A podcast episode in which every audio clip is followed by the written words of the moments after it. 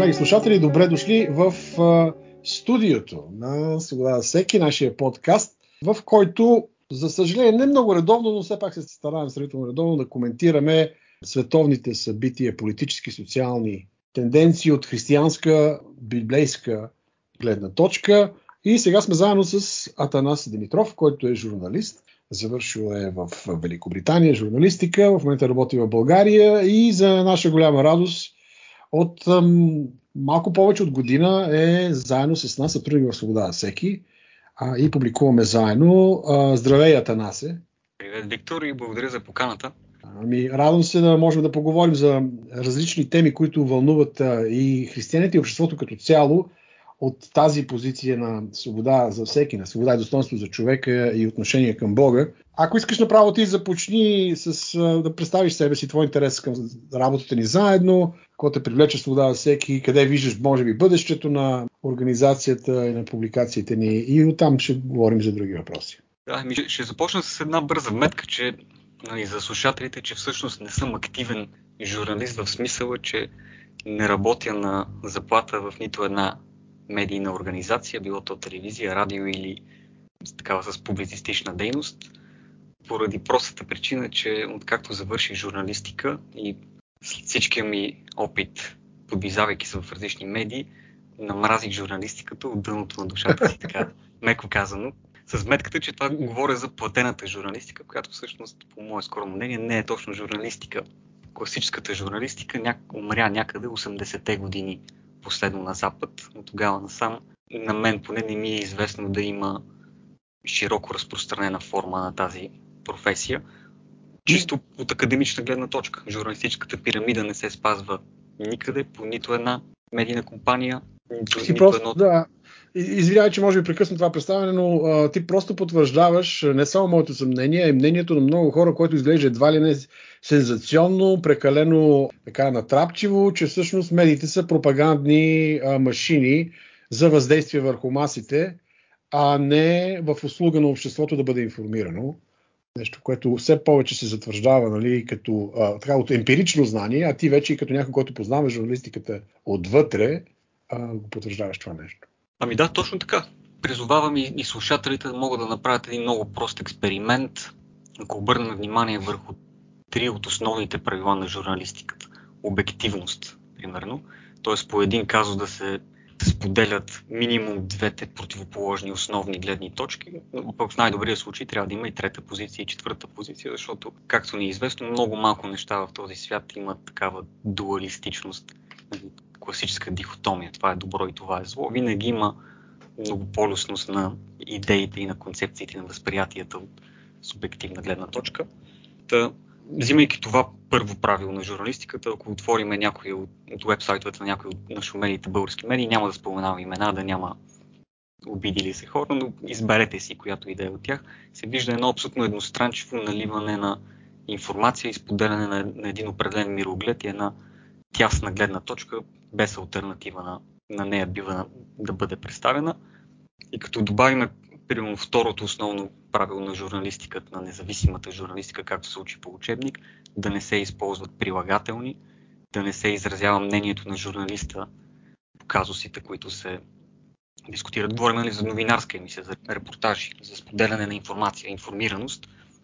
То може да видим, че в масово по медиите се използват прилагателни още на ниво заглавия.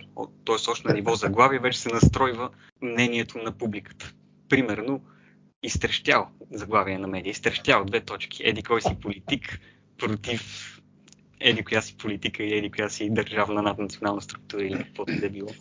Аз си спомням тази връзка, когато участвах в едно скандално предаване в нова телевизия във връзка с а, инжекциите срещу COVID. И а, след това имаше голям отзвук нали, в, в пресата, тъй като стана сблъсък на идеи. Те се ужасиха от тези от нова телевизия, че го бяха допуснали да е някой да изрази различно мнение от а, техния наратив. И си спомням, че един от а, сайтовете, така по-жълтите, а, заглавието беше Антиваксър взриви студиото на или нещо от този И така се гарантират кликове, нали? Това е последната мода кликове. Така че това страничен коментар в тази връзка. Аб, абсолютно е така. И един допълнителен коментар от моя гледна точка. Няма нежълти медии в днешно време. Може маркетинга им да е като на реномирана, добра, обективна медия, каквото и да значи това понятие. Аз не мога да разбера какво значи в, от днешна гледна точка, но всичките са един долу дренки, както е казал българина. И да спомена и третото основно правило на журналистиката. Нали, отново споменавам чисто от академична гледна точка, теория на журналистиката. Това е така наречената журналистическа пирамида. Тоест, когато се пише новина по дадена тема, да си представим една пирамида. Тоест най-важната част от информацията винаги трябва да е в заглавието.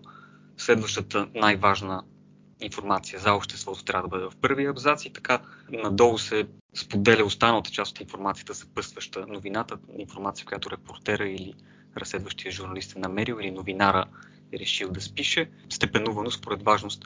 И ще дам един пример.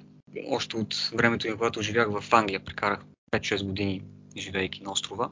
И особено докато учих журналистика, четях всички възможни вестници, разглеждах всички възможни новинарски сайтове, слушах всички новинарски емисии, беше ми част от академичната подготовка в крайна сметка. И помня първия най-шокиращ момент, в който започнах в кавички да проглеждам за какво случва в журналистиката и розовата идеализирана представа за тази професия да изчезва от съзнанието ми беше една новина на примерно 8 страница от едно от големите печатни издания, национално разпространявани на, на острова, с следното заглавие.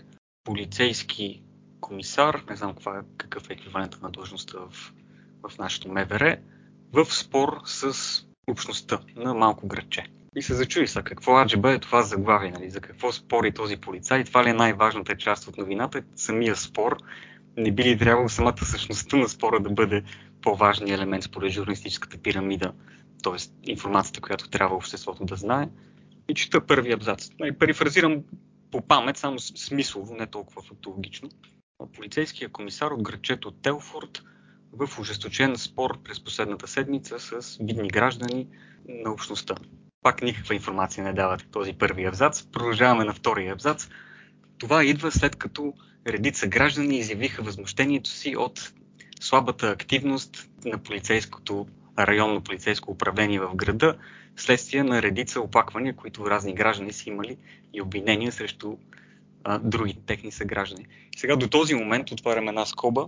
Има редица изследвания в академичните среди, които сочат, че между 80 и 99% от читателите четат само заглавието на една новина, пък между 80 и 99% от останалите, останалия процент от читателите четат заглавието и първи абзац. И вече всички останали четат надолу новината. Та, питам по журналистически бърз въпрос, себе си питам, той е риторичен в някаква степен, каква част от читателите, след като прочитат подобно заглавие, подобни първи два абзаца, ще дочитат новината до края. Изключително сух материал, не казва абсолютно нищо интересно, много малка част директния. И че дава всъщност една а, представа за ожесточен спор при положение, че има някаква процедура, в която тече така общностна, така скучна кореспонденция между полицейския началник и съответно общността. Абсолютно такова впечатление създава. Докато не стигнем до 5 и 6 абзац, последния на то едно малко каренце беше във вестника, изрязано отдялно доста от дясната долна страница, което става въпрос, че има оплакване, че от над 1000 жени, семейства и граждани за серия от изнасилвания на жени от пакистански мигранти в въпросното граче. В последствие това гръмна като национален скандал в Великобритания за тези масови изнасилвания. Друга тема е, че националността пакистанци беше скрита под ефемизма азиаци, за да бъдем политически коректни, да. за да не засегнем пакистанците, но то просто демонстрира каква пропагандна машина са медиите и дезинформационна машина са. Много интересно, ако приложим тези три принципа на журналистиката, които казваш за тази новина, конкретно като споделяш, различни гледни точки, без прилагателна обективност и третото пирамида, би трябвало да бъде поредица от изнасилвания на жени от пакистанци, води до разбумване на духовете в малко граче. Да, това, абсолютно. това би било правилното, правилното заглавие. Да, абсолютно. Сега вече според политическата насоченост на различните медии, защото и те са в крайна сметка корпорации, които са финансирани от някъде, може това заглавие да варира. Примерно по-жълтите националистически медии трябва да кажат да. национален шок, две точки. Да. Масови изнасилвания. Точно така, да. И така нататък. Няма да е Но за сега владее ляво прогресивната толерантна а, троцкистка медия и за това диверсификацията на населението трябва да преобладава и се крият идентичностите на, на хората от гледна точка на това откъде произхождат, за да няма социално напрежение и така нататък което покачва социалното напрежение и друг подход към безнаказаността на едно общество, което една част от обществото, което трябва да бъде информирано, от което идва недоверие на обществото у медиите, недоверие на обществото у власти имащите, които би трябвало да опазват реда, и социалното напрежение не се разпада, се покачва. Когато лъжиш, винаги ще хвана, че лъжиш, дори да лъжиш по един завуалиран начин – а това е нещо, което сега аз не знаех, че толкова рано си е отишла журналистиката.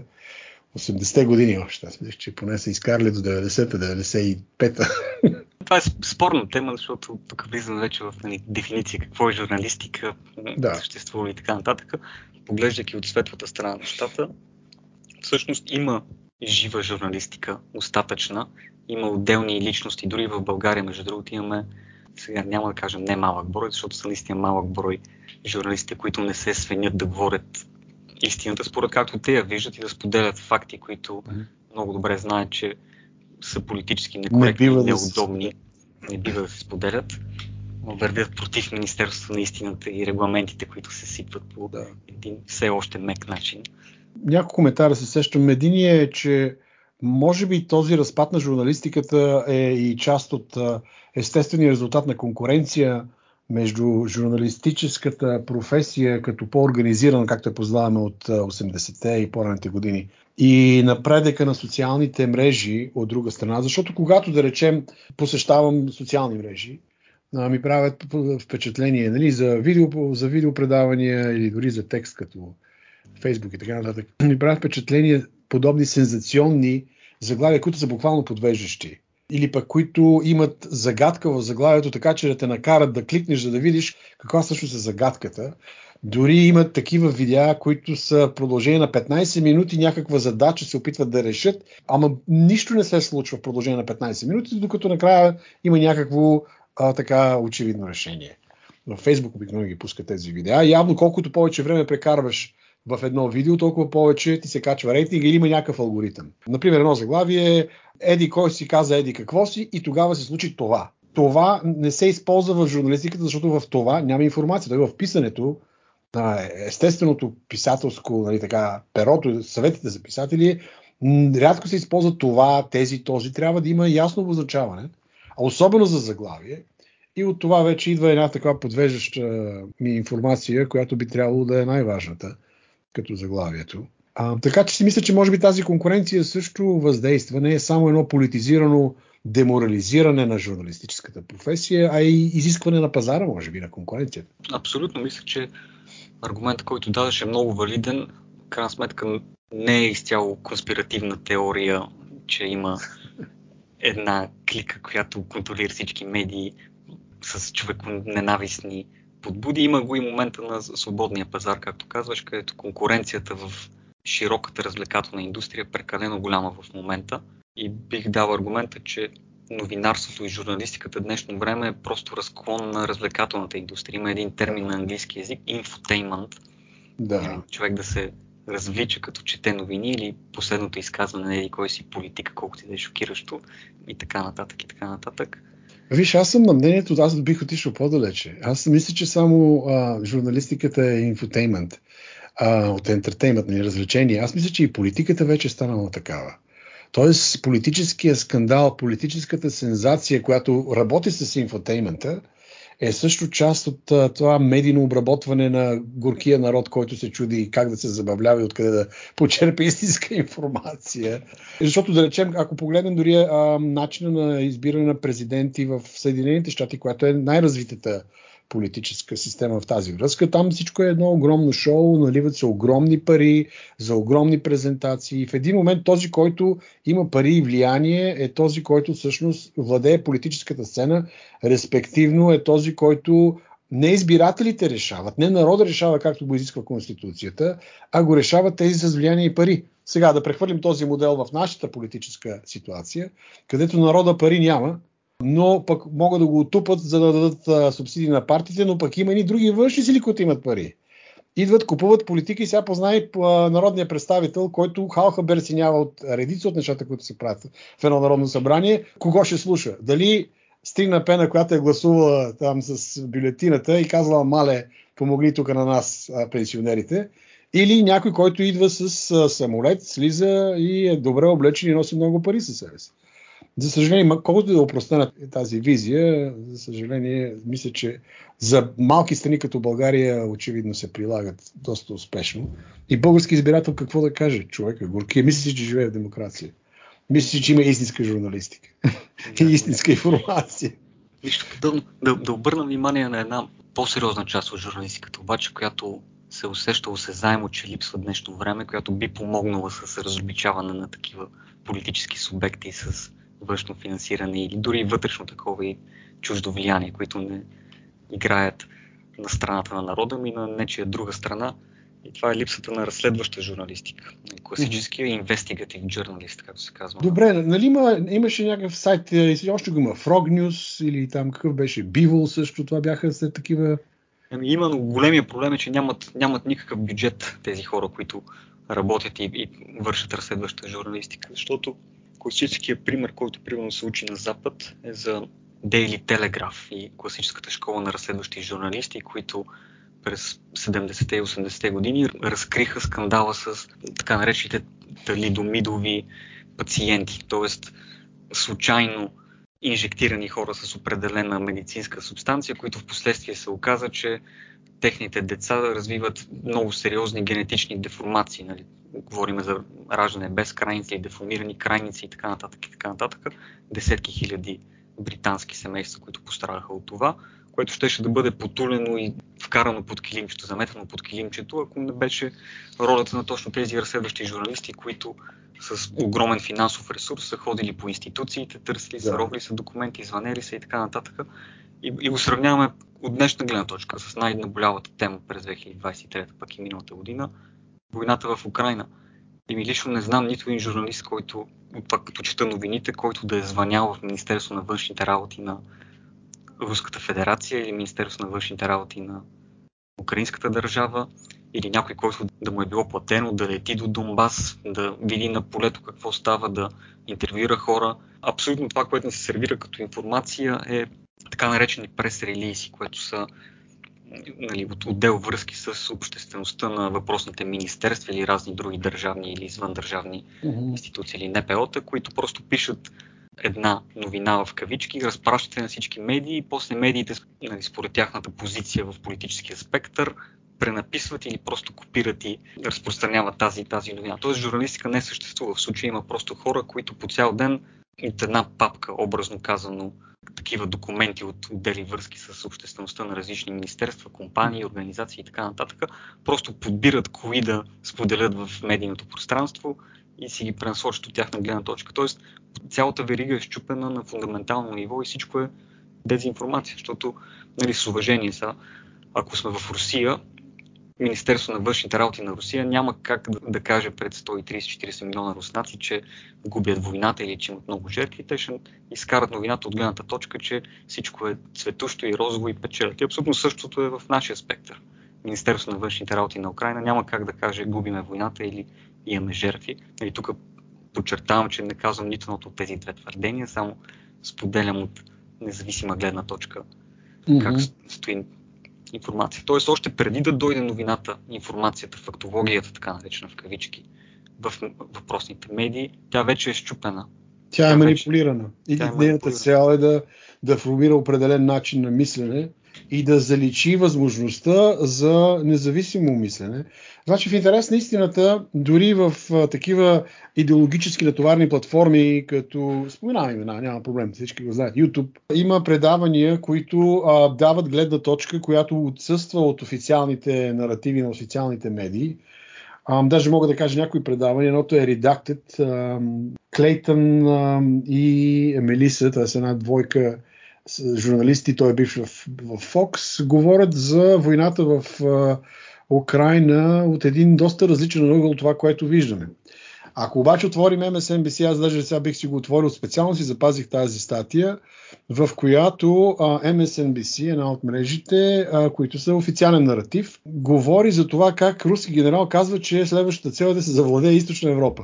И сега се казвам, я, интересно, това ми е интересно, дали има въобще такова намерение Русия да прави такива неща разгледах а, статията, както ти казваш, заглавието е такова и човека е бива интервюиран, аз до голяма степен миналото си разбирам и руски, освен английския субтитър и той въобще не казва такова нещо. Той всъщност казва, че и, а, интереса на другата страна, която е НАТО, и съответно силите, които те НАТО контролират в Украина. Целта им е да се предизвика един натиск, в който да се стигне до, да речем, западните граници на НАТО и така нататък. Идеята на заглавието, начина по който е сервирано е да стане ясно, Русия е агресор, който, от който всички трябва да се страхуват, защото тя има желание да завладее цяла Европа и източна Европа.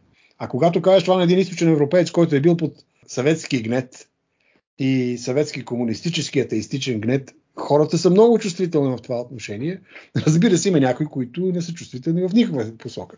Но ето виждаме как може да се изманипулира нещо, което този човек, този генерал въобще не каза, защото пък има тези независими източници, които могат да се намерят на английски в интернет все още, те дават една съвсем различна картина за причините за войната, за стратегиите на Русия, за броя на жертвите и включително става ясно, че истината не е това, което, както как ти каза, е от прес-релиса и да се спусне на хората, за да подкрепят дадената възприята от политическата висша класа кауза в случая.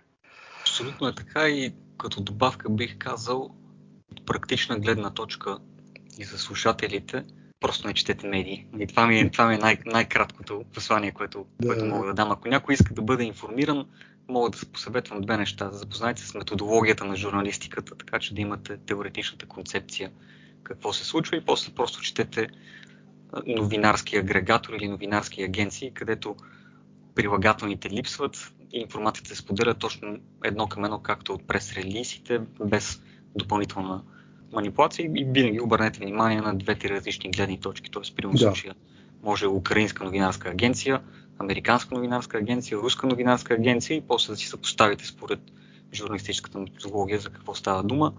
До толкова, доколкото... Е, да. защо изобщо човек би искал да бъде информиран по такива теми, с какво това допринася за личния му живот, за благосъстоянието му, за а да, зависи до каква степен човек се интересува от а, времето, в което живеем, да ти кажа, защото все пак имаме и библейското изискване от, а, от Господ Исус Христос в Марко 13 глава, няколко пъти 14 казва бдете и се молете. Защото, нали, все пак наблюдавайки Zeitgeist, наблюдавайки и времената около нас, особено християните, вярващите, чиято цел е не да завладеят, да се направят теокрация, а да живеят живота си така, че да посочи, че идва истинската теокрация – с възстановяването на Христовото царство, е може би точно тази, да, да, да се молим и да, да бдим и хората, които са наистина духовни. Тук може би трябва да коментирам и факта, който коментирахме и преди да, да записваме, че за мен е отчаяващо, очудващо как хора, които изповядат себе си като християни, Христово преследователи, влизат в яростни политически спорове, избирайки да вземем примера войната между Русия и Украина, и са готови да забравят по-висшата ценност на Божието царство, която абсолютно е по-велика и по-значима и дори самия Исус Христос в ученици казва, вие ще чуете войни и слухове за войни, земетресения, наводнения, но гледайте на себе си за вашето свидетелство като християни. Тоест, това не означава да имаме аморална позиция по отношение на добро и зло, включително и по времето на войната, но не сме наясно, че всъщност тези войни са резултат от човешкото грехопадение. Нашата позиция следва да бъде позицията на царството и свидетелството за, за Христос. Така че а за мен отчаяващо, за мен това са християни, които не са наясно, а с претенции много тези хора, не са наясно с собственото си богословие и с учението на Христос. Така исках да вмъкна и този коментар, тъй като заговорихме, тъй като това е една от най-важните теми в момента в новините. Ами добре, всъщност ние доста така анализирахме. Още веднъж да кажем, когато се говори за истинска журналистика, трябва да има поне две гледни точки, да няма прилагателни, обективно предоставяне на истината и пирамидата. Заглавието е най-важно. Първият абзац съдържа основата на това, което е събитието, което се докладва и по-нататък има подробности. Така че тези критерии, ако ги прилагаме и чуваме това от експерт. Може би сега, тъй като времето напредна, да направиш една връзка между това, което говорим и това, че ти така подходиш с ентусиазъм към дейността на нашата дейност на свобода за всеки. Направихме контакти, всъщност ти си включи в, в екипа. Тя връзката е много, много очевидна за, предполагам, и за редовните слушатели на подкаст на Свобода за всеки и читатели, нали, хора, които следват дейността на, на Сдружението.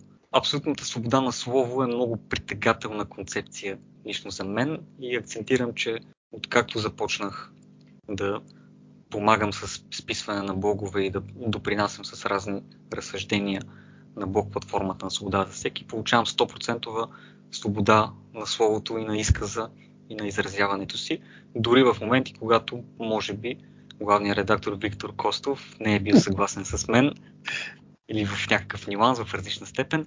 И ще дам конкретен пример. Главният ни коректор в Свобода за всеки ми звъни дори за да ме пита дали може да смени въпрос, примерно някоя запетайка да я смени с тиренце. До такава степен се тачи свободата на словото, че дори пунктуационните грешки, които нямам никакъв проблем да бъдат коригирани моментално, без допълнителна проверка, бивам питан за, за тях и това го ценя много.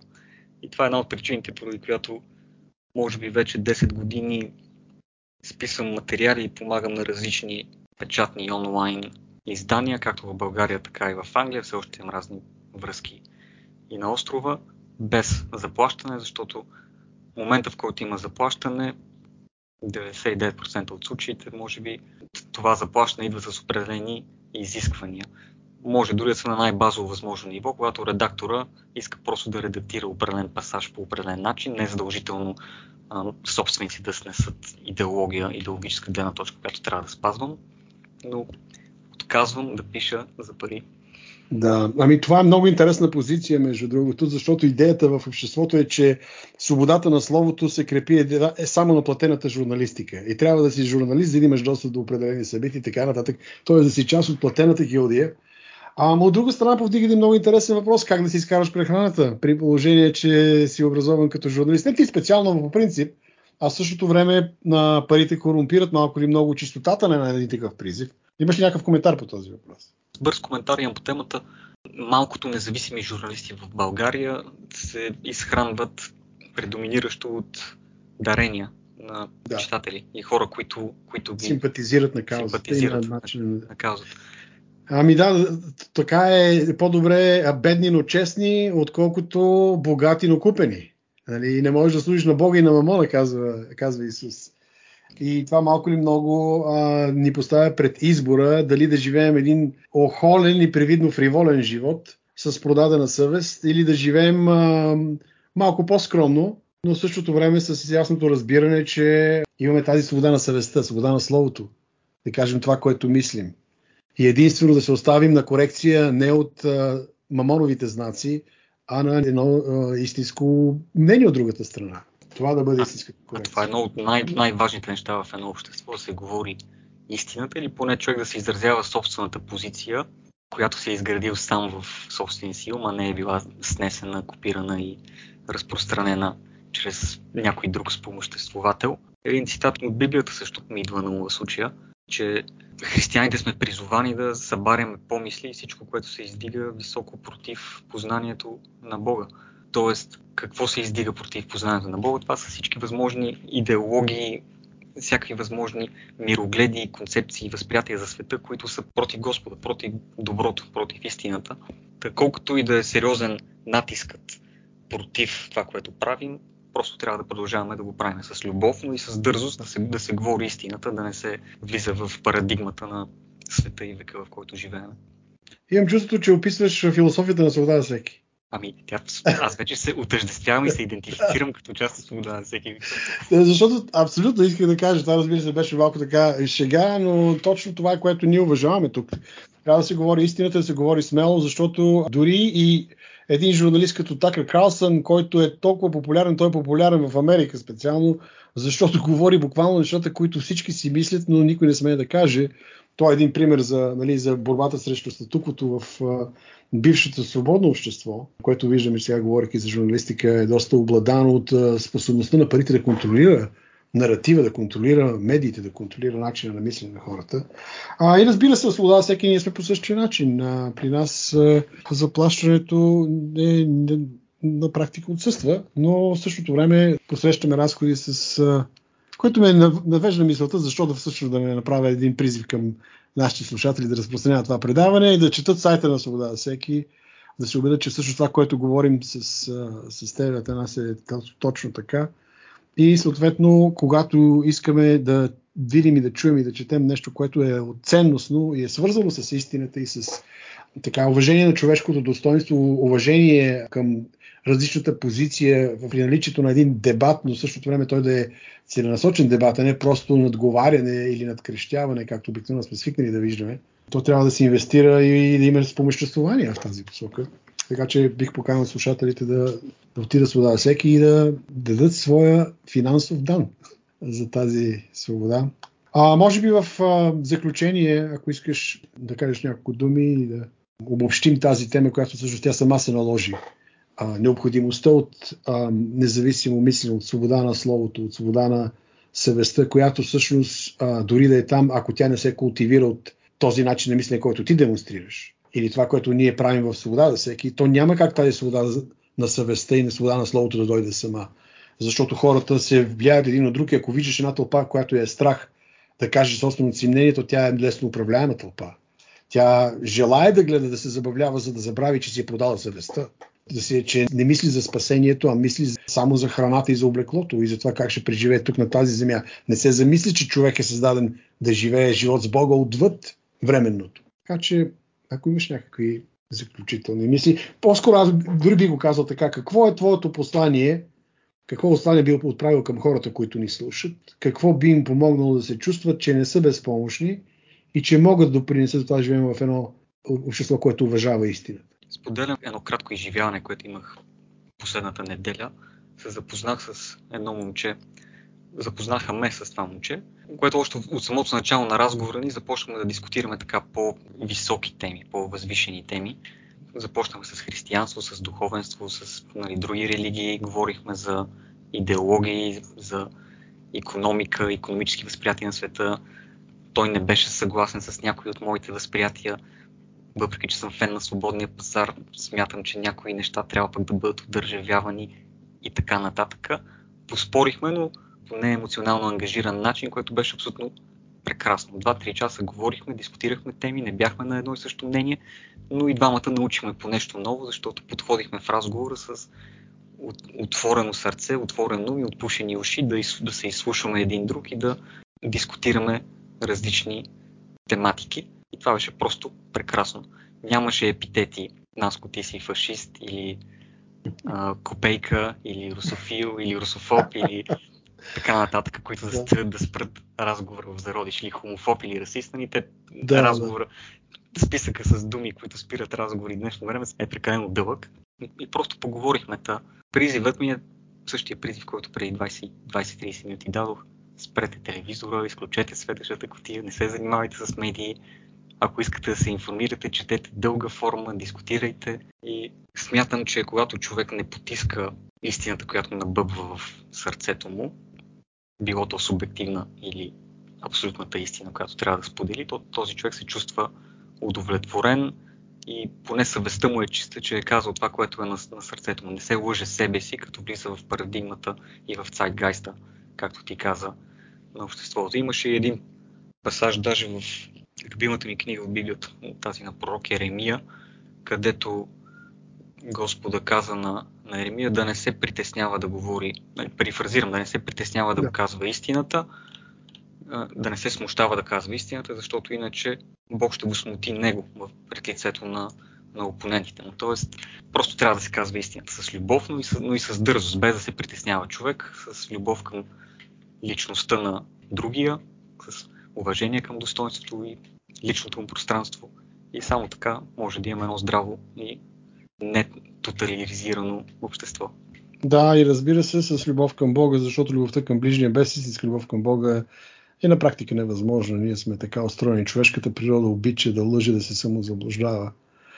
А, и в крайна сметка това е ни правим в свобода. Всеки ние сме и апологетичен християнски сайт, т.е. за богословие и за право. Говорим за нещата в света, за, както казахме вече няколко пъти, за времето, за времената, в които живеем, сайтгайста, наблюдаваме ги, но в същото време и отправяме очите си към, към Бога, към Неговото писание, което ни информира за, което е вечна книга, което ни информира всъщност и предсказва какво ще се случи. Това беше нашия разговор с Атанас Димитров, журналист по професия, по образование и в същото време като призвание. А, все повече ще чувате от него, четете и неговите статии в нашия сайт Свобода за всеки. А, вероятно ще чувате гласа му и в този подкаст в бъдеще. А, Атанас, за мен беше удоволствие да проведем този разговор.